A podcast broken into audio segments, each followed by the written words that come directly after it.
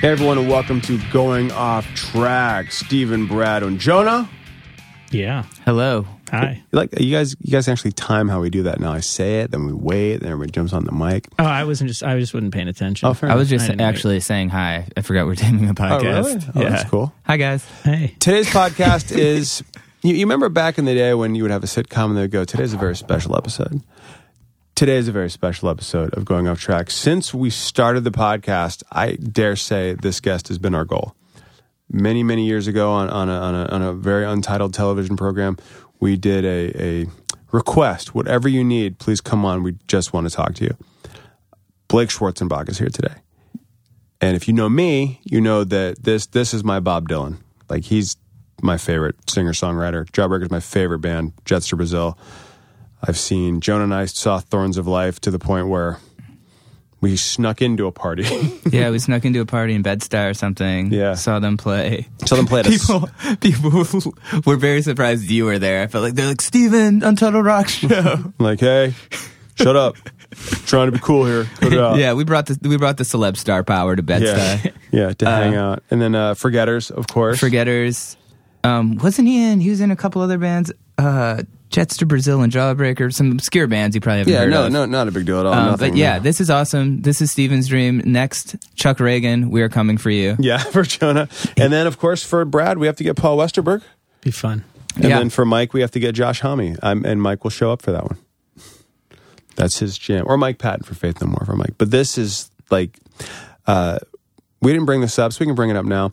Uh, Jonah and I went to see Thorns of Life, and I had had enough Amstels because I was nervous to. In your defense, there was a bucket of free beer. there was a lot of which beer. it's hard to restrain yourself in that situation. You don't have to drive. You're seeing a show, and there's just buckets of beer around at like a weird private. and it was like event. eight thirty at night. Like we, we were, it wasn't even late. By the time we walked out, it was ten o'clock. Well, it's funny. Yeah, my friend Sherry is friends with him, and she was like, "Blake's playing a show. Do you want to go?" And I was like, "Can I bring my friend Steven? She's like, "Well, it's pretty small." I was like, "You don't understand.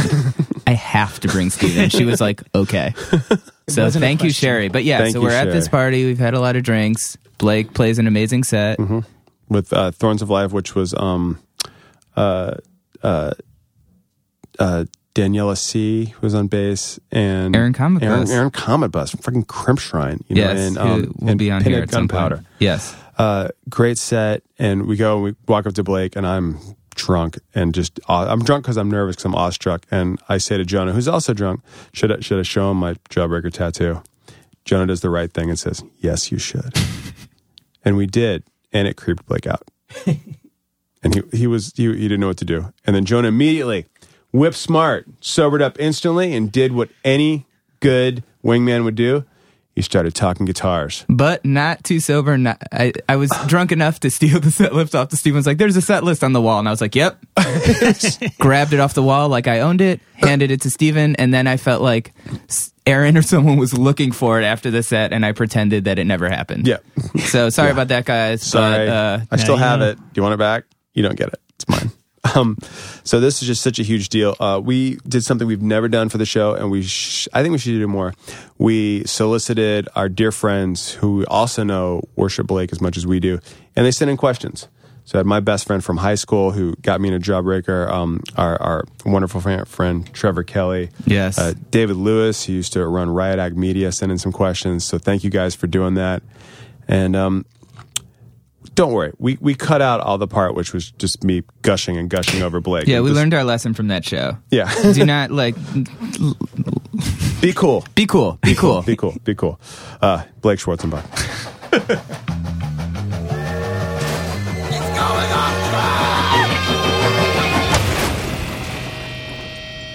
So, what what kind of prompted you kind of moving to New York?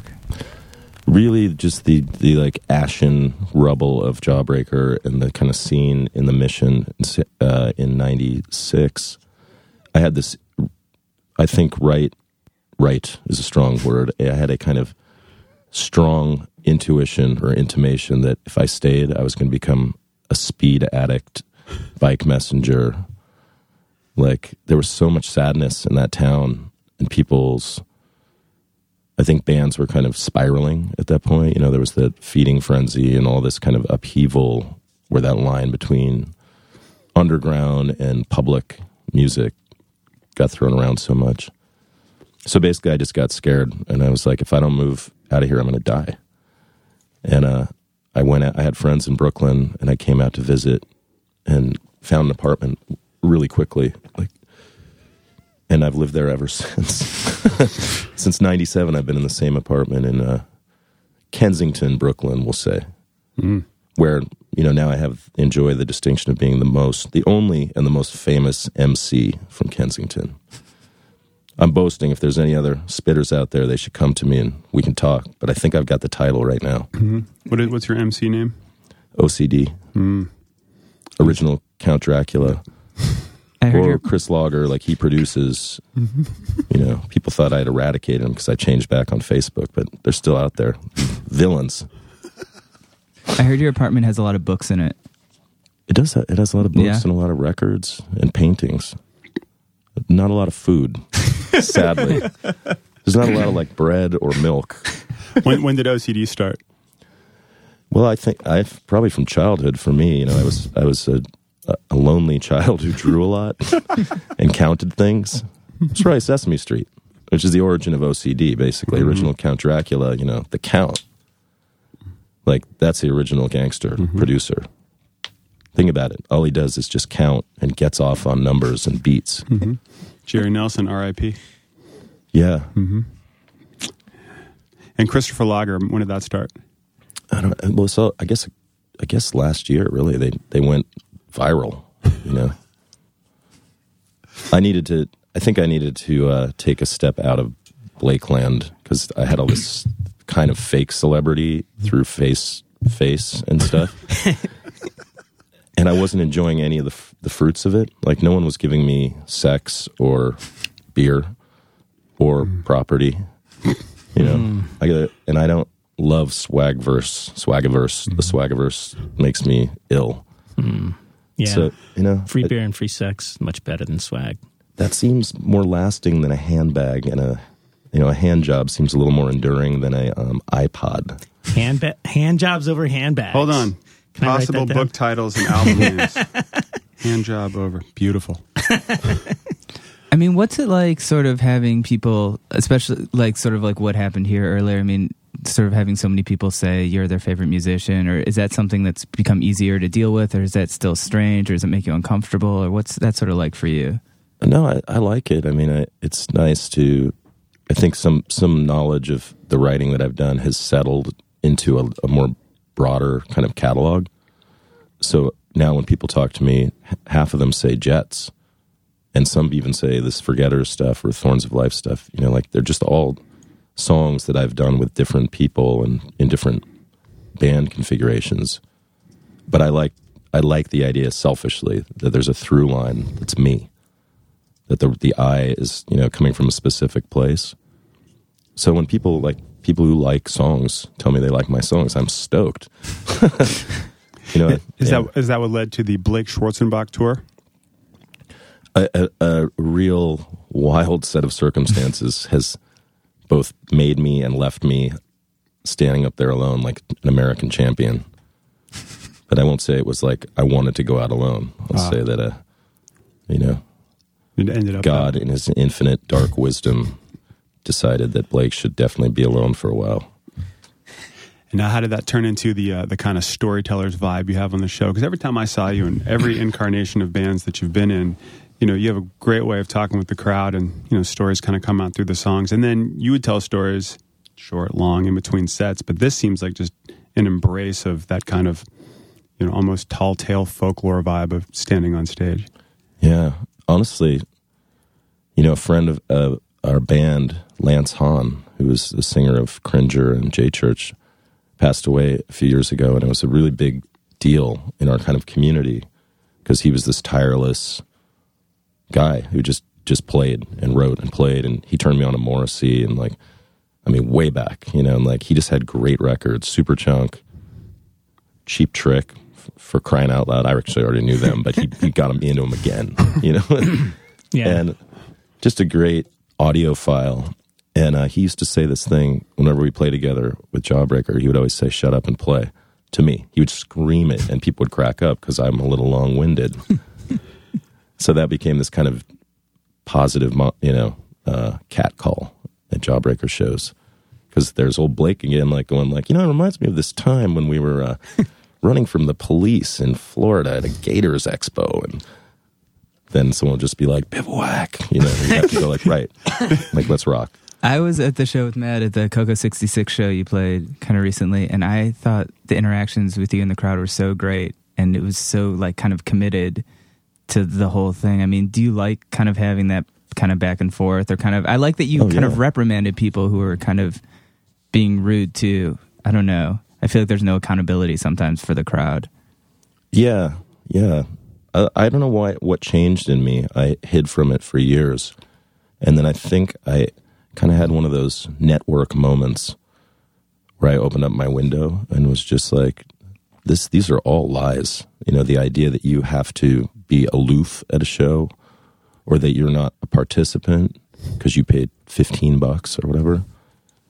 And you know, I just there's so much awfulness out there that to see it happening at, at live music events also like reproducing that misery i wanted to kind of wanted to get back in the game just to say like shows can be anything you say they are if you've got 100 people in a room and no one's being you know hurting anyone like that's kind of the Dischord spirit that i remember when they would just just really change the the protocol in the room that they had for those 50 minutes or whatever. You know, Fugazi shows where people would be freaking out because like what's what's that guy doing? He's just dancing and swinging his arm around. and it, it I think it really opened people's minds up a little bit. I also liked how uh, Fugazi lights up. Like we want to see the crowd. It is it is a shared experience. Yeah. And so there was no tweaking and anything like that. Oddly enough, the only other time I'd ever seen that before Fugazi was I went to a John Cougar Mellencamp show. Same thing, had the lights up on the whole arena the entire time. And that was just how he did it. And and he would pull people up on stage. It was very odd. And then when I saw Fugazi for the first time, it was like that. I had no one to look to and go, this is like that John Mellencamp show. uh, okay, fair enough. Yeah. Yeah. Well, he's a painter. Mm-hmm. He's a painter. I mean, he seems like a really creative person who's been who's thought of kind of pejorative to, pejoratively because he has these great hits that everyone loves. But there's like clearly a much broader experience in you know Mellencamp's world. I mean, he paints. Like who doesn't who can't love that? when did you start painting? really when I was a kid, I, I read a lot of uh, picture books. I mean, kids' books, but also my dad and I read Tintin together. And that was kind of like I would be left alone with stacks of Tintin books. And I would draw, as I call it. Like, drawing was a huge part of my loneliness and like company. Were you an only child? Yeah. Oh wow. Yeah. In Berkeley in the late 60s. So I wasn't alone in the sense that people came in and out of our house a lot. It's a very chaotic kind of almost collective but private and neurotic house. What did your parents do? Uh, my dad is an architecture student at Berkeley, and my mom was being a mom at 18. He was 19, I think. So they none of us knew what we were doing. That's Yeah. we've agreed on that. Mm-hmm. Pretty much. Yeah. We were, we were all trying very hard, but no one had any kind of script in that moment. Shit. You remember my mother saying at tw- she said when when my mom was 23 when she had me and she said they were considered so old to have kids. Yeah. How old? My mom was 23 when I was born Oh, and right. considered by her friends at the time like what why don't you how you're so old what's going on why haven't you had a kid yet this of course was in the south in the early 70s so yeah Yeah, nine, 19. yeah In Indiana, as we were talking about. yep My mom was 30. yeah right Yeah. on The clock is ticking. I know, I know. Now I'm Get almost, on it, I'm lock it almost down, 34, I and know. build it up. that's why you that's why you are so much more well adjusted Oh yeah, so well adjusted. so when did sort of playing music start for you? It really, uh, it. I think it started in the living room because we had music in the house so much, and my parents were trying to be different. They were trying to change their lives. They'd run away from Pasadena, California, and they're kind of thrown into this. We're gonna have a kid, and we're both just starting to find out who we are. So, and they were, you know, hippies more or less. Although I don't think they would ever call themselves that. but as a result, there was this huge record collection, and it was just constantly like Beatles, Stones, Byrds, a lot of that California country western. My dad was really into. like Bakersfield stuff, like Buck Owens, and I don't know if he was that finessed, but Oh. uh, Flying Burrito Brothers and definitely, um, yeah, I don't know. Just he just liked he liked country western and kind of cowboy music, and thought that was he just thought that was cool. And of course, as a kid, you're like, that is cool. you know, these guys singing about like wastelands and heartache and stuff. And they, they look cool. The suits were really colorful. So I just color, color and sound were kind of my childhood. And then I, I just kept loving music. Like middle school, I got into the new wave, and I was living in Portland with my dad, and I bought a Wipers seven inch because I read a I read a review in the local paper that they had this. It was like a you know you should get this. It's Portland's favorite new band. how old were you when you read a review? Seventh grade. See, I wouldn't even know what that was in seventh grade. My, my reviews were my friends going, "Dude, just put that down and listen to Minor Threat." Like that was those reviews for me. Yeah, It's great But that we, you had the we had that too. yeah, but of course, but you had the forethought to look in the to read, see something in the paper about a band. That's amazes me at seventh grade. I think they had a good we- weekly even back then, mm-hmm. which would have been like eighty one or two or something. I don't know what year it was, but I really do remember reading one of those free weeklies. You know, and there being this picture and thinking like wipers. I don't know what that is. I didn't like it. Like when I got the record, I played it a couple times and was like, that's boring. It's like really dark and you know, at seventh grade mind, I wanted like Blondie. I just listened to Blondie and ACDC and Pat Benatar, and like I'd go to those concerts. and so your dad was in Portland, and so did your parents uh, they split up, and you traveled in between. Uh, yeah, well, yeah, pretty much. I'd go. Yeah, I moved to Colorado, and then my mom uh, moved and lives in Nova Scotia. So then I was going to Canada cross country, and then, but basically living with my dad. We're in Nova Scotia. Well, originally Halifax. Wow. But now they've they're farming down in um, it's near New Germany, Bridgewater, so it's It's kind of the South. Shore. You go up there a lot? Oh yeah, It's so freaking gorgeous. it is. It's like Europe. You ever been up there? Nope. Yeah. It's it's pretty amazing. But Halifax is a pretty crazy town. I spent a few nights there. yes. Just yeah, I I did a motorcycle trip up through Nova Scotia one time, and it's just. Did you go to. Cape Breton? Did you go all the way up? We went up to Prince Edward Island. Yeah. Oh, cool. We went up and took the ferry across. I think, and I think there's a bridge now. This was like, this was like, geez, this is a while ago. This is like 15, 16 years ago. But yeah, I always thought what a great place to go back to. Plus, it was the middle of the summer and it was like cold. Yeah, the ocean does not warm up there. I mean, you go to the beach, it'll be really hot outside. Yeah. but you, the water is ice. Like to me, you're being a California kid, you know, year round. It's you got to commit. Yeah, yeah, yeah, yeah. You know, you don't go in the water. And that water's not warm either in California, so that must be freezing up there. It's cold, and these kids they go surfing. Like my sister's friends, the, these boys in high school would like be listening to the surf report at first period, and ditch out in like February with you know three quarter inch suits on. They would go out and, and surf. Really, Yeah, that's like dedication. Yeah, yeah. To to paddle and wait. Yeah. as, as much I, lo- I have a number of friends who surf, and they're like, "Man, once you get hooked on it," I'm like, "Nah, I don't think it's going to happen." Actually, Dino, our guest, Yeah. the other day used to do it here. He would he would go out in, the, in sometimes in the winter and like just he'd be he'd, he'd have ice on, on him, like in his hair and stuff. Nah, I'd avoid that.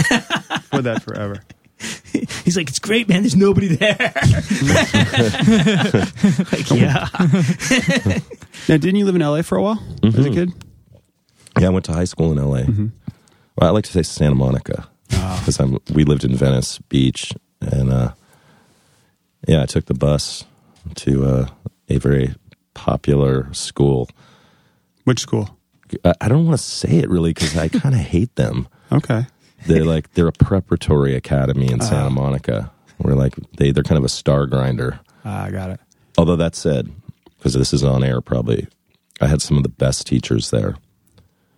Um, it was a great school in one sense, but it was also a very weird wake up call because I kind of came out of Portland, which was a little more low key, and then it was like famous people's kids and high end, high thinking academics, but also there was just this like Beverly Hills aspect that was wild. Like Yeah. a lot of cocaine cowboys, if you know That's what why I I'm was saying. asking because I used to be a, a sub in LAUSD and taught all around the LA area, but those schools were very spe- they weren't part of that. They were very specific. I was wondering if it was a public school. Well, you know, we used to battle. I mean, we were the. We, when I say we, I mean me and two, four other people were punks at that school. We'd go to shows, and you know, we were really into it. And you have to meet the other punks in your town. So there was like the uni, university high, where Darby went. Like the uni punks hated us. They're like, you know, fucking trust fund, like bullshit motherfucker, gonna wail on you. Like it was gnarly, and you would you'd have to like kind of connect with them. You go to enough shows, and they'd be like, "All right, he's cool," you know.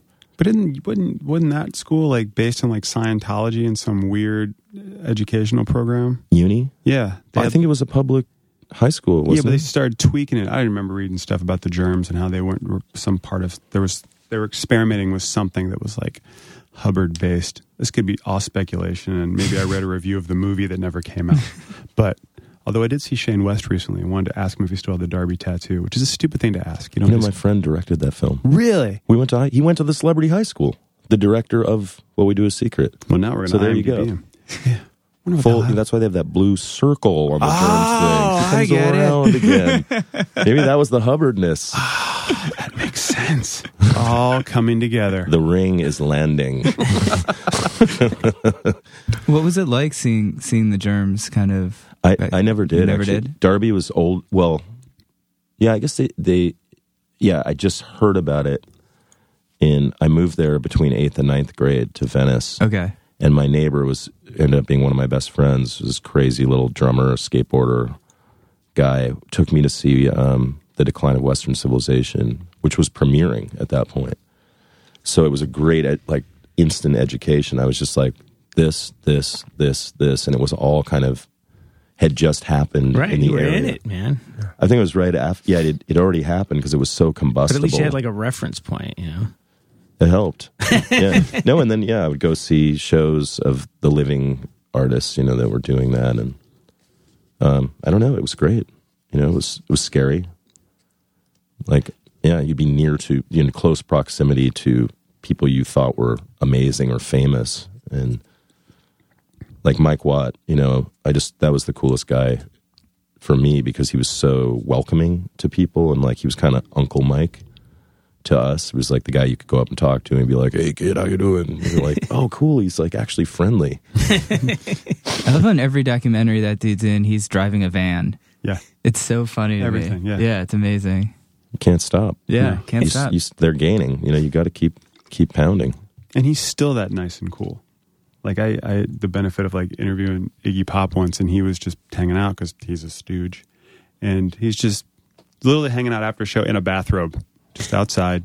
Mike Watt. My wife was a booking agent, and the, uh, her boss represented him, and he would always call, tells the story about he would always call, and she would pick up the phone. He would never say hello. He would just go what, and then the agency got a little bit bigger, so they had to have all the calls were routed through a receptionist, not going direct to the agent. And she would have to explain to this poor young intern receptionist that when you hear a man screaming on the phone, just transfer him to Steve. It's Mike Watt because he just could never figure it out. She also they also handled J Mascis, and she said she knew he was calling because it was just silence. Very quiet gentleman. Feedback. Yeah, That's what I, I want to have that relationship with my talent buying agency, mm-hmm. where I just want a med alert bracelet, and I just tap it. Some green light would go off at the office, and they'd be like, "Oh no, it's OCD." Like there would be a red light for OCD. Chris would be blue because he's cool, and then Blake would be kind of vague. I love these like Maxwell Demon, Sasha Fierce characters that the personas rather that have crept up out of Blake's brain. Yeah, well, you know, I listen to a, a lot of hip hop, and like the way personality proliferates with mm-hmm. Doom or like artists that just completely blow my mind is in writing and in improvisation. Hmm.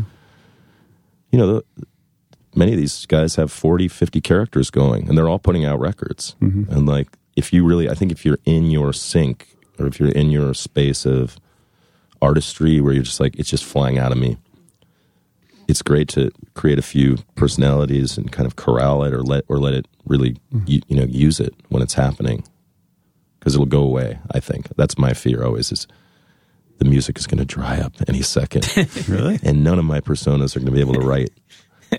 Do you use those personas when you write now for stuff like, or rather, did you use them for, say, Forgetters or Thorn stuff?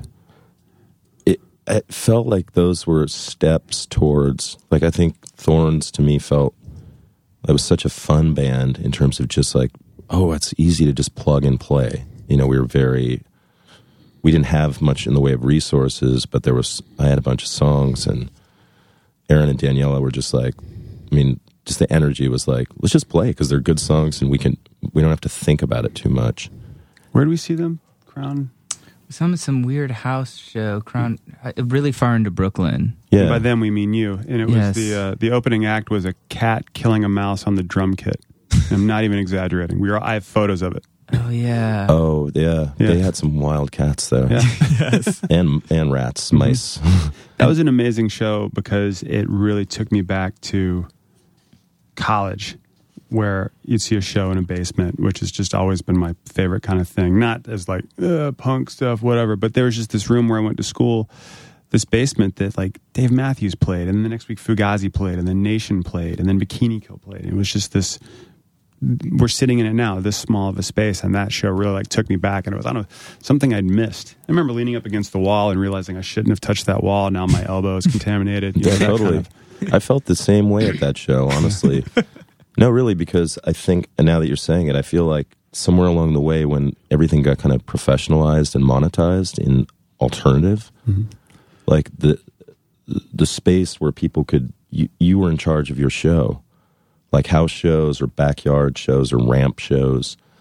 You know, for a kid, that's so exciting. You're like, I can like do what I want in the space and now it's so guided you know the club you get in you get shaken down you have to buy stuff drinks or whatever and that's great if it's you know it's nice to have a good sound system but i feel like the idea that oh wait we could just do a show and our friends could come and then other people will come and that happens hmm. you know that's what i i found out at that hmm. in thorns we did a lot of those and i was like oh it's still going on that network exists and people just keep reinventing it because they're so disgusted by what's on offer Right. But you hmm. also had to like work for it. Like it's like you had to find out about the show, and someone had to tell you, and then you had to sit in the train for an hour, and then I feel like you kind of value the experience more. It's It was not just literally going like- into a club. yeah definitely It was like every Fugazi show if you live in Northern Virginia because they never advertised and you always had to hear it from someone and then spend five hours waiting in a park for nothing because it was up the street and your friend was a moron. Not that that happened to me.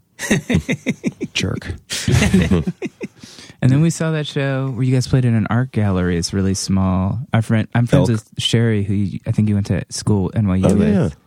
And she Yeah. told me about it, and I went with her, and she has all these old, like, she's like, check out these seven inches, and she's all these really old original Jawbreaker seven inches. Yeah, yeah, she's she's my lady. Yeah, she she's took me to see Paul Weller, Oh, really? Nice. who I'd never seen. How was like the the show? Nokia, it was great. Yeah. But then then she was like, "Let's go backstage and say hi to Paul," and I was like, "I'm not going back there." like they have a relation, they're friends, and it's like, and I and she was like, "You're coming with me," so I sat on the couch and just like looked at the water on the floor while she visited, and then I was like, "Let's get out of here. I go." I wouldn't want m- me backstage at my show if I didn't know me. You know what I mean? I just felt like totally intrusive. He was I know. there looking great. Like, I'm, I'm the same way with shows like that. You know, the backstage thing, I'm half drawn to it, half like, I don't want to bother these people, you know? A f- fr- friend of mine put it that he, he, he ended up backstage at a show recently, our friend Jimmy, at a Justin Timberlake show. And he just kind of drunkenly ended up backstage. And he was, and he has been dealing with bands his whole life. And he said, some like a one of Justin's people came out and saw the crowd that he was standing with and looked at him. And he went and I saw the way he was looking at me. And I've been him looking at me going who's that guy? Mm-hmm. So I left because I don't want to be that guy. And I totally understand. I've been in that same situation where it's like let's go backstage. And you're like I've been backstage and it's very boring and there's I want to go watch the show. You know when it's You know. fun is when you can take some, a newbie. yeah Like, it's South by this year. I took Aaron to the, uh, the to Dave Grohl's, uh, oh Sound City Yeah, and and like you know, we came in the door and and they gave us these passes that had triple A on them, and Aaron's like, triple A, what does that mean? And I go, you know, like all access? And he's like, yeah. I go, this is the next level. He's like, what? I'm like, yeah, we can go anywhere. and like at this point, Stevie Nicks was on stage, and I'm like, you can go up on stage if you want. And he he totally didn't believe me. I could see in his eyes. He's like, whatever. I hope he's thinking, I hope we can just get a few free drinks. So I just, you know, Well, next that's thing you know, he's really backing want into anyway. Dave Yeah, Grohl. exactly. There's no other reason to be backstage if you don't know Yeah. the band than to get free drinks. Yeah. Yes, Yeah. I agree. Mm-hmm. Have you ever thought about doing? I'm sorry, Brad. we- Pretty much it. have you ever considered doing stand-up comedy or anything like that? You did refer to yourself as the Steve Martin of indie rock. Yeah, I I don't know. Comedy is such a beguiling thing to me. You know, I, I don't like a lot of what American comedy has come to be in the last ten years, maybe. Um, it's not a culture I'm familiar with. Um, I do have friends who do it, who I really like, and I like their act. Like I think it can be coherent and intelligent and like even if it's kind of random that's when that's when comedy died in america when random took over and it was just like i'm just going to do 40 different gags and see if i can you overwhelm somebody with random and they're like this is so random. That became like an act unto itself. And i i found it really alienating because the world was completely caving in but everyone was just like you ever notice Hmm. I don't know the terms, but this situationalists, this mm-hmm. people, and all that. Do you see that? I see that too. What if you thought about it this way? That observational Seinfeldian type. Yeah, that, and then, but then it just got pushed, right? The people just pushed it past irony. Like irony was completely eviscerated, so it came to mean not the opposite of the intended claim, but something different, like something hateful. I'm I'm going a little afield here, but I feel like comedy became very hateful to me. I was violent, like, and it wasn't a, like because it was talking about blood or guns or guts. It was about petty, you know, petty dating complaints. It was just like people just bitching and moaning, and and like let's yeah let's hate on these people and let's hate on these people, and don't you hate these people? And I'm that person and it's true like there we are a there's a generation of robots who have taken over the major cities in america and the major industries you know these 26 year old tweakers who like they can only do social media and they can only speed date and they can only speed dial and if I, it's going to take stand up to like battle the robots, I'll do it. I'll do it. I'm a reluctant warrior, though. You know, I, I got a music career. I'm trying. I'm trying to take care of music, and like I can't be doing the comedy too. I just thought the last show was so it was so funny to me. Like it was the, the show was great, but all the stuff I felt like some people got it and some people didn't. But I felt like all the stuff with the music stand and the tuning, like that stuff to me, I was so entertained by. Good. Well, you're who I want at the shows. And well, yeah, I felt like the vibe. Some people were like, "Oh, get on with it," and I was like, "No, this is like this is like a committed thing." And like I like I, I was I don't know, I got really invested in it. Cool. Yeah, I've, it's interesting because on this, I just did this repeatedly for like three weeks, and I'd think the show was going great, and then afterwards, someone would come up and say, "Hey, I really liked your show," and I was like, "Thanks," you know, I did mm-hmm. too. And they're like, "Yeah, I'm sorry, everyone didn't like it. Like, I don't think they got it." so I was thinking the room was like, I was like, "Oh, I got this one. I'm doing great because I was doing a lot of this kind of between stuff, which was actually the content for me in a way. It's like you just get to see what it is to make a show. You know, I don't call it deconstruction or anything. I'm actually that slow and clumsy and like I need time if you want to do it properly. But I wanted to share that with audiences. Like bands, they're not magic. I mean, they don't. You have to tune and you have to like plug th- things in and you know remember words and so it was it was a real experiment. Yeah, I thought it was cool, and obviously, like I'm sure there's people in the audience have expectations, like, "Oh, I want to hear this song. I want to hear this song." So I thought it was cool to be like, "This is what you get. This is my thing." It's DJing, I think. Yeah. I just play what I have in my bag and literally like the song lyrics I have because I'm doing so much new stuff that I can't, I don't want to try and memorize them exactly, although I, I'm sure they're in here. But I use a, I now use, as you saw, a music stand and a lighting system. That's I'm really working on my lighting. That's the problem with the show is I need a dedicated lights coming right down on the lyrics, so that any you know any house system can't mess me up. Like I've got my own light box. Just get your book light, man, from Sky Mall. I want one of those. Just jam it right up there. The price of his toys or whatever. Yes. It's at a, It's yeah. next to the giant sumo table, which I sadly own. I think I'm gonna do a Kickstarter for a book light. you should. You should. Uh, my I would target donate is gonna be like twenty nine eighty five. I think. You got it. We're Yeah. in. And the, the reward is a is a book light Yeah. that I'll sign. It'll be Blake's book light. Thank you for your four dollar contribution.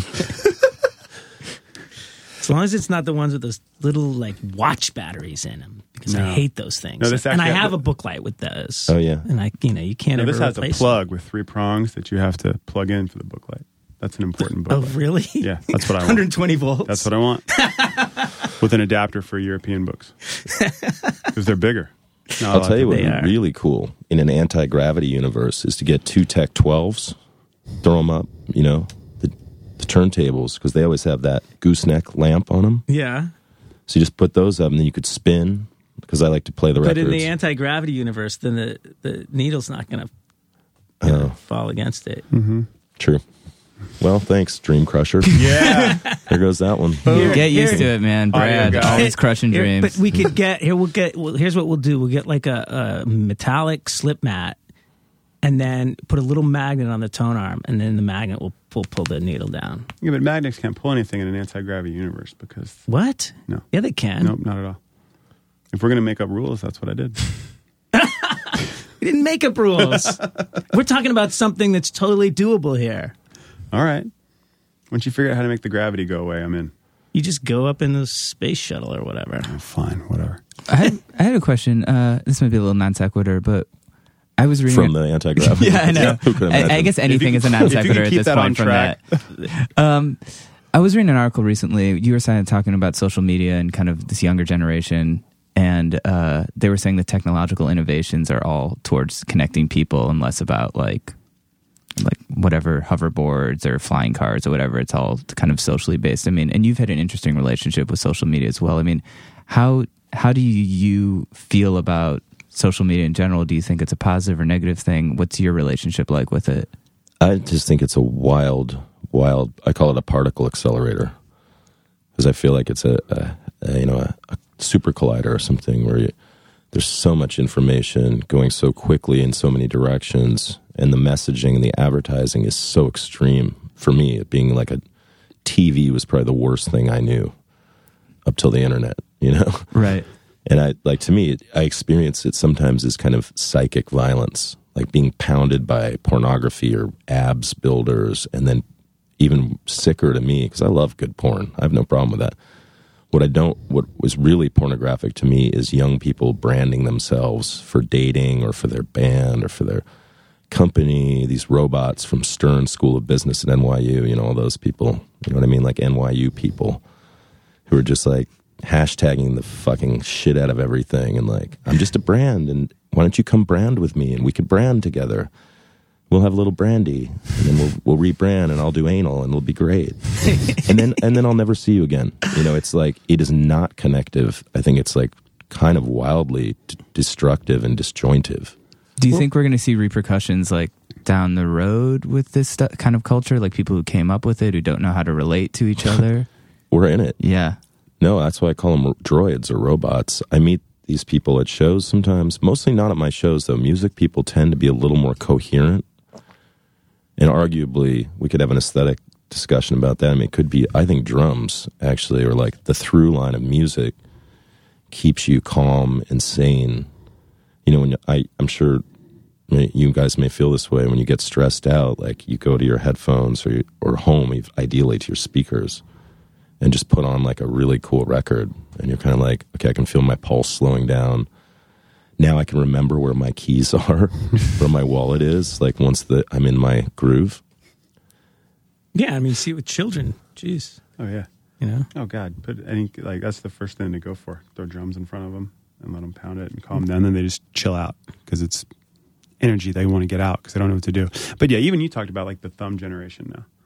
Yeah, Kids, kids there's kids who like ringing the doorbell with their thumb. Kid, oh they- really like Everybody like if if you were to go ring the doorbell, you'd go like that, right? They go like this. Yeah. Index Interesting. versus thumb. It Yeah. is pretty fascinating. yeah it's a mutate i mean i think we're in a mute, mutant era in a way like bodies and machines. I mean, this is what the cyberpunks guys were talking about, which I always thought, oh, that's fancy. That's that's imaginative. You know, but it's kind of like a Ballard universe. Yeah, the singularity is coming. Yeah, that, that does trip me out because now at this point in my life where I look at all the you know the sci-fi and comics I read young, when I was younger, and I'm like, son of a bitch, it's all H.G. Wells. You know, it's like who you know predicted cell phones and uh, scuba diving. You know, and it's the same pattern. It's bonkers. Every time I start drinking, I get in this conversation. I go, I can hear myself going these rants. I'm like, you don't understand. Like, artificial intelligence is going to get smarter than us, and this is going to be a real issue where we have to, can't stop innovation, and they're going to realize they're so much powerful than us. They're going to turn against us. it's going to be like Battlestar Galactica. It's going to happen in our lifetime, and everyone's just like. Ugh. but I think it's really true. Well, I think what's more, more insidious to me is I think it's happening in the human body. Maybe that's what you're saying, but I feel like some of these kids are like so vacant and aggressive in their ambition. You know, these like ATM addicted, like Ritalin addled clerks, bankers, bureaucrats, mid level functionaries, you know, Stern School of Business. It's not even Ritalin; it's fucking Adderall. Because if there's a drug now that makes you focus on one thing over and over again, and you can't focus normally because there's so many options. You know, there's like if you any kind you get uh, new information from a tweet, you know, it's the same part of your brain that's you know stimulated from you know drugs. You know, it's any kind of um, it's an endorphin rush. So it's like, ooh, something new, something new. Uh, what uh, the comedian Dana Gould has a great line of. He said, "I used to wake up in the morning and when I have breakfast, and now sadly I have this thing in my mind of what I miss, and I shouldn't be that way. Oh, that's so s- it's awful." terrible. and he's like, "And he's like, I don't want to be that way. I have children, I want to hang out with them, but because I'm doing the thing, Yeah, I Trying think to that's, figure it out. that's like really the haunting Yeah. of this country. I mean, I feel it. I'm haunted by part of inadvertently or inexplicably like forgetters as a project. All I do is write about the terrible events of whatever date, and I, ever since then, everybody's been trying to remember what it was like to be free. We weren't free before the terrible events of whatever, you know, when those things happened. but that's became this real like line in the sand of memory where people are like, it was it was great and then it was terrible. And New York has this like very interesting way of dividing time and so I think that's affected by all this technology, the way technology affects memory, and certainly the way media controls or organizes collective memory. You know, they can just I mean the New York Times can just write the narrative and pound on it for a couple weeks and it's law. right. It's like, well, we know because they're the most citable, you know, the most. But is it different than it? ha- But is see, see, I'm the guy that says that a lot of these things have been around forever. I mean, the newspapers definitely were a hell of a lot less free a hundred years ago, or even maybe sixty years ago. You know, they were controlled by a few people that had an agenda. Um, The Washington Post was owned by one woman forever. Yeah. you know, but I don't know how much she dictated of what was going on Wow. in the content. You know what I mean? Hearst obviously did. Yeah, that's true. Yeah, I don't think I agree with you. I mean, I think this is time immemorial, as they once said. But it's become more exaggerated. Maybe it's just my age where I'm I'm noticing it. I'm more I'm more concerned about the record. You know, like I want historical justice in my lifetime. I want it, I want to be able to just say like, this is apartheid. Like, look at it, and everybody admit it. Get down on the mat, the New York Times, and say the occupation of the West Bank and Gaza is straight up apartheid. Oh yeah. You know, we're mm-hmm. all in the room, and it's been going on for our whole lives, and they still won't say it Yeah, nobody will name it because that it would be unobjective to mm-hmm. call apartheid apartheid, right? Mm-hmm. that would be un- that would be unfair to the other side, and that kind of commitment to total deference is just like It is it is bothersome when it seems everyone is strewn into the gray area and won't you know call a spade a spade. That happens in this country constantly and throughout the world, and it's it's well we we want to tread lightly, and I'm like I just long for someone to tread very loudly. Well, yeah, that's why I play. You know, music is the best place to do that, and not because it's like apolitical or anything. It's just that's how I calm down. I can get worked up if I talk about what's going on in the world, and people seem to like to talk about this stuff all the time and get themselves really ramped up. You know, and then so how do you come down from that? That's kind of the question in in being alive for me. Well, it can be released for that, but it can also be an escape for that. You know, like you can go to somebody else's show and forget your troubles for a while. You know, Oh god, that's I love that moment. Where no matter how bummed I was I, when I used to go to shows, um, like that was I always had this moment of forgetting everything while you know a good band was playing or a good Yeah. song that came on, and it's something that it's weird. I remember uh, one of our friends when we were first talking about music. She was like, "You are a music person." I went, "What do you mean?" She went, "You know what I mean." and it's like a weird collective, which is why we all got into this to begin with. It's the You know, original straight edge when you think about it.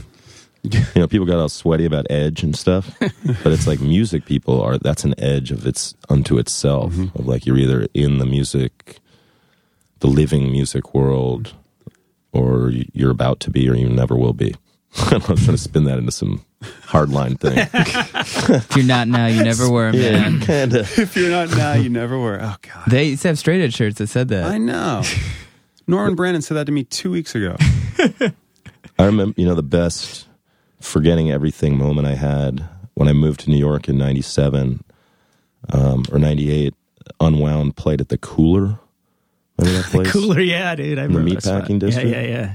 They played like it was a CMJ thing or something, and I knew them. You know, we were friends from the West Coast, and I was so lost. Like my band was over. I just moved to New York. I was going to be a writer. That was my fantasy. Like I'm, I applied for internships at all the major literary journals, and, and it's like I'm just going to be a writer, man. I hate music. You know, who wouldn't after like Nirvana and the fiasco of you know people dying and uh, so I was like, I'm going to do something sane, like move to New York and work at a magazine. Little did I know that was nuts. Because that industry doesn't correlate at all with being That's Yeah. not sleazy. shit. no, God. So I, yeah, and I was really stressed out. And they came, and I, I went to the show, and I sat behind on the stage, like behind, um, I guess behind Justin's guitar amp, and the whole floor. So it had this like fourth component of just like floor, you know, ass shaking bass. And they got into, I should know the song, but I can't think of it at the moment. But they got into one of their jams where I was like, I just started fucking crying and fell apart, and no one could see it because I was behind the amp. It was a really dark stage. And it was utterly, and I mean this in the sense of theater, cathartic. Like I came out of that show so mellow and just like, I'm going to be listening to this record a lot this year. Obviously, I need to go back to the space and like do some time.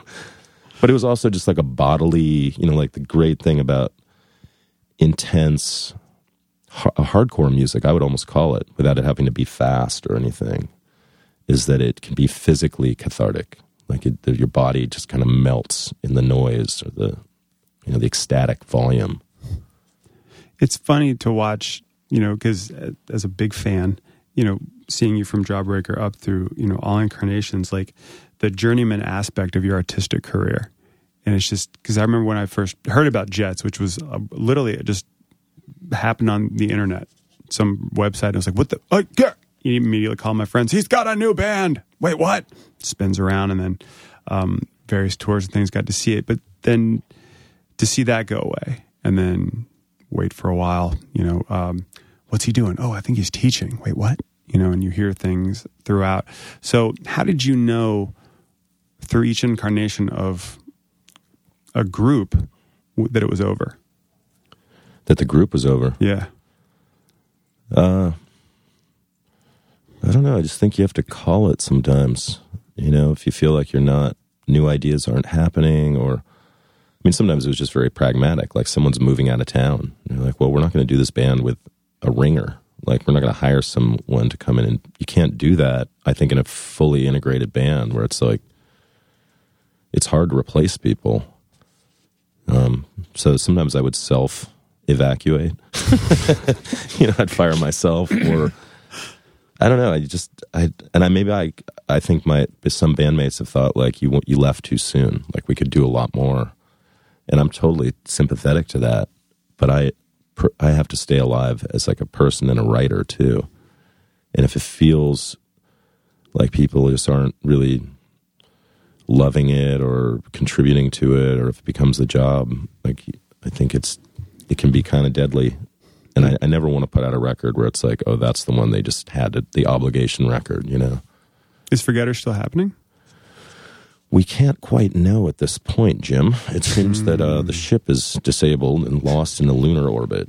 And she's limping along, but I'm I'm going to beam myself ahead to Europe this summer and just do a little uh, shake and bake. and by that I mean Blake will be over on the continent, you know, ringing bells in Germany and whatnot. Oh, the bell A, choir ca- thing. a cappella, I guess. right on. So I'm going to need Chris Lager and OCD there definitely as backup. So the three So of you- us are going to go over there and teach them Germans how to live. It's about time. So, uh, so basically, with the other guys, you always have a band in your head. They got my back. yeah. One of your old bandmates recently cut my mom's hair. Yeah? Yeah, Chris Daly. Cut your mom's hair? Yeah, Mm-hmm. he's a hairstylist now. That's amazing. Yeah, and she t- sent me a text message that was like, "Chris from Texas is a reason is cutting my hair." And I was like, "That is a text I never thought I would get from my mom. How did she know who Texas is a reason is?" There's so many X's in that, I can't even believe it. Uh, we want to do something now we've never done on the podcast, which is a giant hug. No, we'll do that later. But um, when uh, we found out you were coming, uh, Joan and I reached out to our friends who are as diehard as we are for you and your work, and said, "Send us some questions," and they did. So we have a, we have a few that we wanted to hurl out at you. One is uh, the first one is uh, from my best friend from high school who I was at that show with in '93, who was like, "You, we're going, okay," and changed everything. And he uh, had a very interesting question of, uh, "What are your thoughts on the university adjunct system versus tenure?" And how it speaks to a larger social culture, because he was a teacher as well, and now I think he works for Amtrak. If he if he has three hours, I would love to do this. I'll give you no, his but let me, number. Yeah, Yeah. I think that they're both horrible systems. I think tenureship is just as bad as adjuncting, and it encourages the worst kind of academics. You know, it's just they're grade grubbers and suck ups. I'm in that world a little bit. I'm about to be again. I'm doing a PhD, and I'll tell you, the culture in academics is poisonous. Like ideas aren't necessarily rewarded; they're often stolen by people who end up getting tenure. You know, there's so much unoriginal, coercive kind of scholarship of, oh, I just do this. Oh, I just do that. You have to brand, obviously, in order to get tenure. You need like a hot angle. And I've seen people just straight up steal theses, thesis ideas. Because they're they're lazy bureaucrats, and often that's who's going to end up with the corner office because they're going to they're going to plug at it for years. Whereas creative, liter- I'm in literature people who love language and are obsessive about language um, are probably going to get bored by that and go, you know what? Maybe I'll go work at Amtrak. I'll have better mm-hmm. stories. Mm-hmm. I don't want to, you know, who's going to write a novel about the inner workings of the university? I think we've had that book. That's been the, the next interesting American novel for about 40 years. Yeah. Like Saul, Saul Bellow probably finish that one or Philip Roth. Just, we didn't need it again because it's still the same system. Be polite, get along with your peers, go to the faculty mixers. You Don't know, shake it up. don't shake it. Yeah, shake it up enough to get funding, but but definitely don't shake the tree. Right. So it's And- a, it's it's a corporation there. That's ridiculous. It's a yeah, I don't know. It, there's ways you can get fired that are very shocking. I've seen people get untenured or let go, and you and there's no real law, but it's but once it's done, I don't know. I, I sound paranoid, but I mean, I've seen people just disappear. Like you thought this person was really a part of that community, a great great teachers, and someone didn't like their politics, let's say, and it's like, well, he's not going to be coming back next year. And you're just like, but that was the most interesting teacher here. Yeah. What happened? That's that's what happened to my dad. he used to teach college. It's exactly what happened to him. And was it a something about his He didn't get tenure, and it was because he was, you know, he was too liberal and just like whatever. And a bunch of people actually quit along when he didn't get it. Other other teachers, just because they were fed up with the system. Yeah. Jesus. Well, now what I feel though is it's liberalism that runs the academy, and by that I mean not necessarily progressive, but very status quo, kind of safe centrist politics. Right. which they call lefty. They're not. You know, if you if you deviate from that track too much and you want to do too much work about an unpopular subject, there's no box office, there's no sex in it, right? So they're like, sorry, we can't keep you. Uh, people just don't seem to be interested in your project. God, that's sad. But that's like Clintonian, Yeah. you know, right down the middle. Like that's not exciting. And if, at higher education, you should be excited. You're paying, you're not working, so you can go there. You know, you'd think like, shouldn't these be the best ideas? Isn't that what the American university is about? About our best ideas? It's not. Now it's just about the the, the sure ideas. Sounds like NASCAR. Uh, Bert, thank you for kicking this off. Thanks, Uh, Bert. That was a beauty. Uh, this next one is from, uh, I believe you know this gentleman, Trevor Kelly. I love this man. Yes. He's one of the few journalists I, I really like. Uh, Probably because he writes about me. it's true. Thanks, True. Trev. Um, in your. Um, Can in you read it in Trevor's voice? Oh, God. I can't. Can you do it? Can you do Trevor? No. Oh, man. Um, in your recent tour, why chemistry?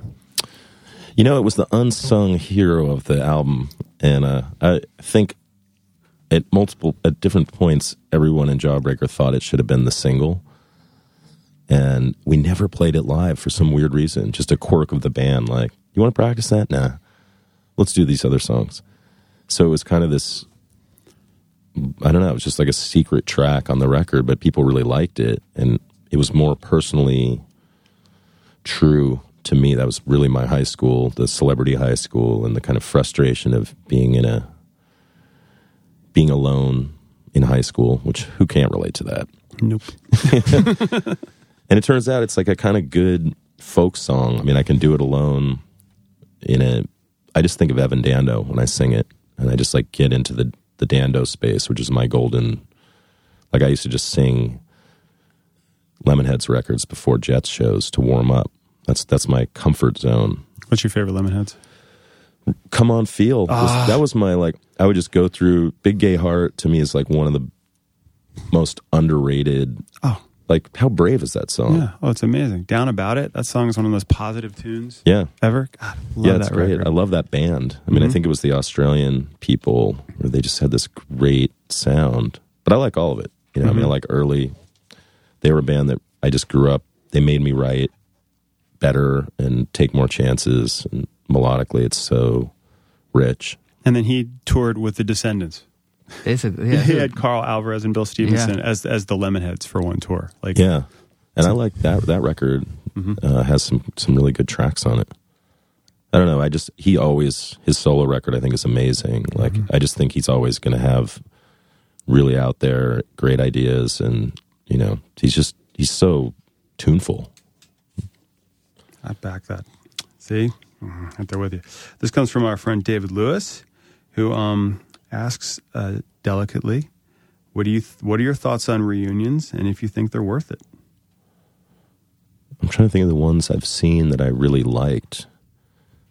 And I would be I'd be afraid of offending a band by saying it was reunion when they'd actually been just plugging away. it could be. It's hard know? to tell sometimes. It really is. Yeah. We've talked a lot about it here on the podcast with bands who've broken up and reunited, and bands who've thought for, um, as bad as it sounds, just for their livelihood, breaking up to reunite a few years later because they didn't realize that, you know, it's kind of like what you said about Jawbreaker. Like you watched, you know, the power of that band grow after it ended, Mhm. you know, and you don't want to think about. It's hard to not it's hard to not think that you're just going to capitalize on it if that were to happen with either Jawbreaker or Jets or whatever, you know, that kind of thing. Yeah. I I don't know anymore. Mm-hmm. You know, I really um because I think I've gone to a few shows where I've thought that was great. I mean, if the band is good and they're in their music, um, I wish I had a great example, but I've seen shows where I, I thought, yeah, this I'm having a great time. I love this band again. I get to see them. I think seeing Superchunk a few years ago at the Seaport, like it just blew. I was just there. I was like, this is no pocky for Kitty. I'm in my apartment in San Francisco, going, how do people do music like this? And it, I don't know if it was reunion or they're just their Superchunk kind of seems perennial, Yeah, I don't think they ever officially. I don't think they broke but they up. yeah, they were really present. And I thought the energy was amazing in an outdoor show. And you could just see people looking around, just being like, yes. You know, Yeah. like, I can't believe this is happening. I think the Pixies are kind of the, the main example because they came back and just played everything. And then they did that Doolittle tour, which you're like, okay, that's kind of cool to hear it all live. but now they're doing new stuff. But Kim quit, so now Kim Shattuck's in the band, which seems like a totally different hmm. vibe to me. And she's like my favorite female vocalist of all time. But I'm like, that's not the Pixies. That's But the Muffs. like I have no, you know, it's like weird. the Pixies is a good example of like when they first reunited, they were playing much larger venues than they had played at their height. They did a week at Hammerstein. Yeah, You know? like they were never playing venues that hmm. big, or yeah. So like, and there's a few bands that you, you know, you know what would have been a great reunion show. I think I honestly believe it would have been the Clash, and supposedly it was on its hmm. way to happening because Yeah. everybody in the band was still had very relevant musical careers. Like they were in shape, you know, mm-hmm. and like those guys. Because I remember hearing that it was supposed to happen, and I I that was too. like, I was like, you know what, this should happen because all these. Because I had just seen like the Mescaleros, and it was fucking awesome. And I was like, this could work. Like the Clash, the Clash reunion now at this point, which would have been like, I don't know, when did he die? Like, 11, 11 years ago. yeah. I mean, That's so long ago. yeah, it doesn't seem like My, you know, the, um, Jeremy and Chris from the Jets went to the St. Andrews show of Joe Strummer, or not St. Andrews. St. Is that right? St. Andrews under the in Dumbo. You know that big hall under, under the Brooklyn Bridge. Oh yeah, is that what it's called? I know what you're talking about. It was his last show in New York, and they invited me, and I was like, I can't go. I'm a, I had some dumb reason, and I've always regretted that. Yeah. that I loved him at that point. I mm-hmm. thought he was so fearless. Yeah. like he always is. You know, he would just go out there and be like, I have no shame about this because I'm doing a good thing. Yeah, and he was obviously. Did you uh, did you see that band at all? Mescaleros, Yeah, no. because it was so obvious that he was having a fucking great time on stage. Like it, he, he just looked like he was so psyched to be up there, and it Well, you was hear like, it in the records. Yeah, I and you think hear it in the just records, energy too. is so fun, and like they're doing so. It's hard to do a, a polyphony of styles, but he could always, I think, Yeah, find that's an the- organic way to That's do. the biggest musical tragedy of all Oh, time. it's- Everybody it's- else, yeah. like you know, I mean, Kurt Cobain and Jimi Hendrix. I mean, these are like, but fucking, he was like That's like, an old tale. This was like he was vital and like happy and like, eh, brings a tear to my eye right now. Oh yeah, right. it's, it, that, that's murdersome. Uh, this one comes from our good friend. Uh, so Brent- reunions are good if Joe Strummer's doing them. Otherwise, otherwise, just stay at home and get a paycheck. Figure out how to sell your songs to iTunes or Volkswagen. You know, save save everyone the headache. uh, that's your new business card. All bands being asked to reunite. Stay at home. Uh, this comes from our good friend Brendan Casey. This is important. What's your favorite meal in New York City? It's going to be one I make at home for my girl and me. It'll involve any locally grown amazing things that I put together. I like to cook, so Ah, that'll be it. right on. And uh, Well, what's your specialty then? oh yeah, I do like a summer Italian. I like cold, fresh pastas with tons, um, not tons, really simple, but just elegant Alice Waters type cooking, where it's just fresh, fast, flash frying, or like, and then chilling, you know, mm. noodles, noodles, vegetables, a lot I of like olive oil, a lot of olives, salad, yeah. Mediterranean, just anything like that reflects that kind of cooler summer food or hot, hot climate food and of course Mexican because that's what I grew up with. So I like to use a lot of avocados, a lot of cilantro, lime, All right. peppers. I'm sorry. The answer was number seven sub. That was the answer. Like a so seven layer burrito basically is what I'm good at. That was it. Um, we had uh, we've had a couple times on the podcast our friend Lyle Preslar from Minor Threat, and he told us a very interesting story that I hope segues into something interesting as well. That when the book Our Band Could Be Your Life came out, he never called back Michael Azerrad, and then finds there's a chapter written about his band in the book, which I read and really enjoyed. But upon hearing that, made me skeptical. And recently on Facebook, you uh, took the gentleman to task, and we got a he never called me back either. no, Couldn't believe it. He, he wrote a whole book without me. Yeah. So you and he too, never even called me back. No, I love these guys. They're great. You know, the people that do this work. It's so selfless. And, um, you know, I think Kurt is probably smiling and everyone's happy that someone's getting the record straight. so, yeah. I think what the world needs now is definitely another, you know, punk memoir by a person who doesn't even go out of their cubicle. I love it. I think it's great. I wish him all the luck in the world with his business. That was the number one question of like not number one, but that was in all the people we asked to write questions because we're all fans, follow you, and they were like, "What was that about?" I wouldn't, and I feel it's giving the whole thing too much credit to attribute it to a person. Mm-hmm. Right. I never read that book. I, I did read the juicy parts, and I loved them. Mm-hmm. Anything about the Butthole Surfers is going to be amazing. Yeah. I mean, just tell stories. Sure, that hit a nerve, and that was great. Mm-hmm. It's more the careerism of this, and so you know, I can think of a few names, but I really don't follow that world. Mm-hmm. It's just when that becomes the, the def- definitive story of these bands and little microcultures, then I think then I get bummed. I think it's it's unfair to the the people who are there and the actual bands, the music, and the fans. It is an interesting parallel. We had um, uh, the late Arturo Vega in here, uh, who's a friend of ours, and um, we asked him. I think you might, might have been Jonah who asked him, "What's the best Ramones like story? What's the best biography?" Because there's just so many. It's like what was definitive, mm-hmm. and he said it was one like, you know, in '94, like years before they broke up, before any of them died, and like he said, like to have someone who was there say this specific book. He said it was researched well. He talked to everybody. They put it together, and it's hard to to retell that. And your story that I just remember reading about from. I remember Tower Records put out a magazine that said Yeah. uh, uh, "Jawbreaker goes Mersh," and I remember like, what the hell does Mersh mean? I still What have does it. Mersh mean? It meant commercial because it was Ah. right when you guys were, you know, moving to that big major label uh, world that happened, and it was weird because I didn't thought that was an, one an odd title, but the magazine was free. You got it when you walked in, so I guess they can put whatever the fuck they want. But uh, it was like I'm reading about someone I admire and whose music touches me, filtered through a journalist, and it's Jonah's a journalist, and I've written.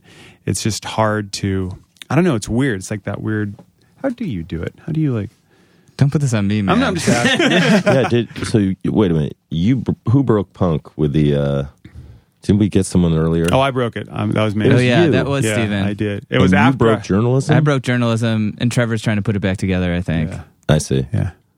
Yeah, I know. Bro- I mean, it's a lot of. It's a healing project. Like, I think for older people who still stay with in music and like, you know, there's got to be some kind of, I think, consensus to drive out some of this nonsense. Be like these little climbers, back climbers, I call them, like who come in and just be like, "Hey, I could do a clean, clean, quick business here. Just, I'll just write a twenty five thousand words about whoever just died, you know, and just sell it it, it- seems to me that there's been this shift in journalism where it was the I love the new journalism of the 70s like when the culture was freaking out and you know Joan Didion was writing first person from the trenches totally reactionary. I mean whatever her but it just transcended news gathering in a way. It's this new kind of writing. Now I think people read that and think they can do it and they're the center of their story but they're doing a puff piece or they're doing a you know a portrait and yet they're the story. Every this is what i dislike yeah, about those that's books. the worst. Yeah. you suddenly realize like god i'm not even hearing about joe strummer anymore. I'm hearing about how this person felt about his apartment. Right. and like one will notice in joe's flat you know several commemorative iron crosses in the corner hmm what's that about like suddenly the whole story is about the journalist and that to me is what happened It's like Jonah, editorializing. what happened why did you Blake, I'm break s- journalism I'm sorry. I had a rough couple of years and just kind of self-involved, and I don't know. Yeah Luckily, you, you just got a co-op over here in williamsburger and you're like i gotta make the payments These things are not Jesus. cheap. They're I not guess cheap. I could do the Amy Winehouse book. The like, burger. Penthouses are 15th not one. cheap. Yeah. Yeah. Baby needs sunglasses, you know? That's what I say. Are you going to do any reissues of the Jets records? I don't know. You know, that's funny. We never really broke up. It was pretty gentle in that band. It was just like people were moving, getting married, and it was adult times. Was there going to be a tour that didn't happen for after perfecting loneliness, or Well, that was, yeah. I had a an episode. So I just decided, I, I didn't decide. It was decided by me, by my mind, that I could not leave my apartment for a month. And um, so we, yeah, we had to cancel. And then we did our makeup tour like a year later. was Or it six months. It was, it was a long build up to get back into that. Was it anxiety or?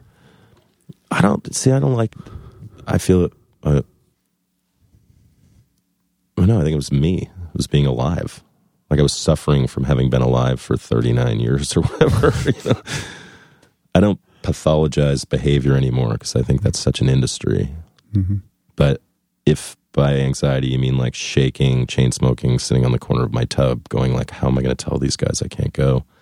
That I did have that. Yep. So good. Okay. Maybe I can write an article about that. We can talk about it. I can filter it through my brain. You can ask, because wh- you why had this- anxiety once, but then the Klonopin kind of helped. But mostly, I'm on a, a cocktail of Wellbutrin and Zoloft, and that seems to be working pretty. well. Anyway, back to Blake. Yeah, he's. Uh, if, you, if you were to go to Blake's apartment, you would know, notice a couple small uh, Illuminati kind of type items. And uh, I don't know. It just makes you wonder. But anyway, Man. yeah, I don't know who's gonna who's gonna change this, or do they just get to do the do the robots just get to run the asylum What do you with think? their ATM cards? I was thinking of that pavement line, which I loved without even knowing. You know, in the unconscious Malkmus genius, he talks about waving pagers like they just don't care.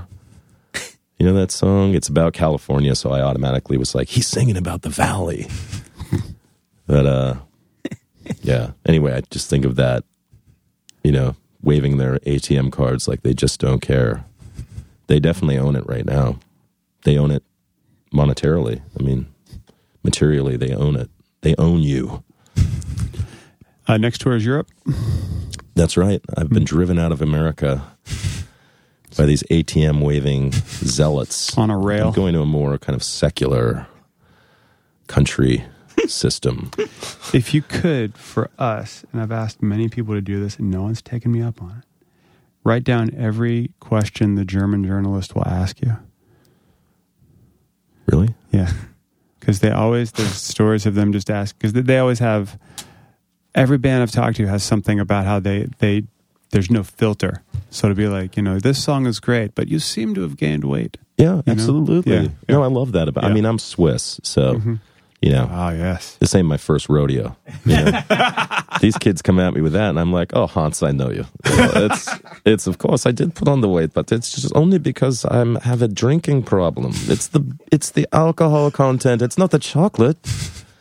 But you're right. This show was not good. Not good. We get that. I mean, Jets got it. We we were a little thin skinned about it. For uh, Forgetters did really well over there. Maybe we were a better band, but Jawbreaker, man, we used to freak out because they would come up and just say like, "This this was not a good show," and we and actually it wouldn't have been. We would have like really blown it because sound, amps, whatever. But to have someone, a big man, come up and tell you that immediately when you walk off stage, like there was a few nights where I would like shoulder check somebody, or we would just just tear up the room and be like, "Fuck you guys, we're out of here."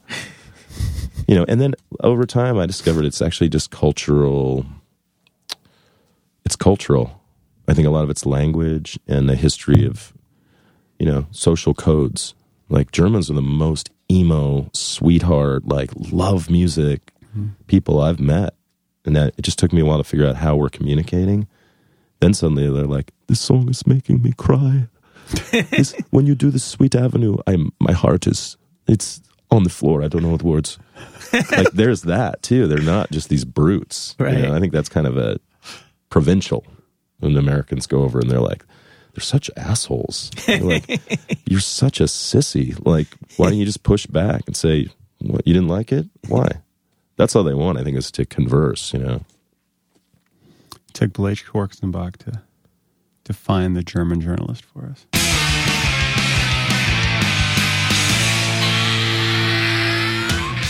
See, here's the thing about Blake. So I- it already people have asked me like, "What would you do if Blake was here?" And I'm like, "I don't know. I don't even want to think about it. it would freak me out." So I'm I'm gearing up. Before, this is before the podcast, and I go to this. I go to the one of the many bagel places in the area, and I walk up and I'm ordering something, and I'm standing there, I'm waiting, and Blake just rides up on a bicycle, and I'm like, "Oh, now I, I have ready. to not ready." So I walk up, and I'm like, "Hey, hey, I'm you're, we're talking in a minute." He's like, "Oh, great," and he couldn't have been nicer, and just so cool. And then after the podcast, we just hung out and talked, and it was just great. And if if you're um, for Christopher Lager, that's the other one we didn't mention earlier. Yes. Christopher Lager, one of his um, many pseudonyms. Uh, when he, he does he posts some things on Facebook that he's ridiculously funny. Like he'll do some funny little videos. They are hilarious. And his you got you see you've seen him solo and his um, solo performances we talked about it are pretty much performance art. YouTube them. They're great because he's now throwing in some Jawbreaker songs and some Jet songs. Yes. Yeah, he, he ha- never has actually when I've seen him, but Trevor Kelly has sent video of him starting to do it. Yeah, we're like that's like when when Trevor emails me or texts me. It's usually about Blake, and I like that. yes, definitely. And I want to thank Matt um, from Generation Records and everything who helped set up the Blake thing. He was super helpful, and uh, he's an awesome dude. And uh, also, beyond cool, he hung out too. Just yeah, great. he hung out. But yeah, so thanks for making this happen. It was kind of complicated to schedule and took a long time. Um, and I'm super happy with how it came out. yeah, I, I don't get to say this awesome this this often, but a literal dream come true for me. So thank Yeah. you very much, Matt, for having us. Blake, thanks for hanging out. Um, you can come back in anytime you And, want. and Michael Azerrad, we hope you enjoy this podcast. Oh yeah, Michael, thank you. Good luck. we hope you're a fan. Oh, Lord, we'll get Mike in here. and We'll talk yeah, about that it. would be awesome. We can we, we'll hash it all out, guys. Uh, if you want to critique this episode, go ahead and hit us up at facebook.com slash going off track. Um, nothing you say will hurt me.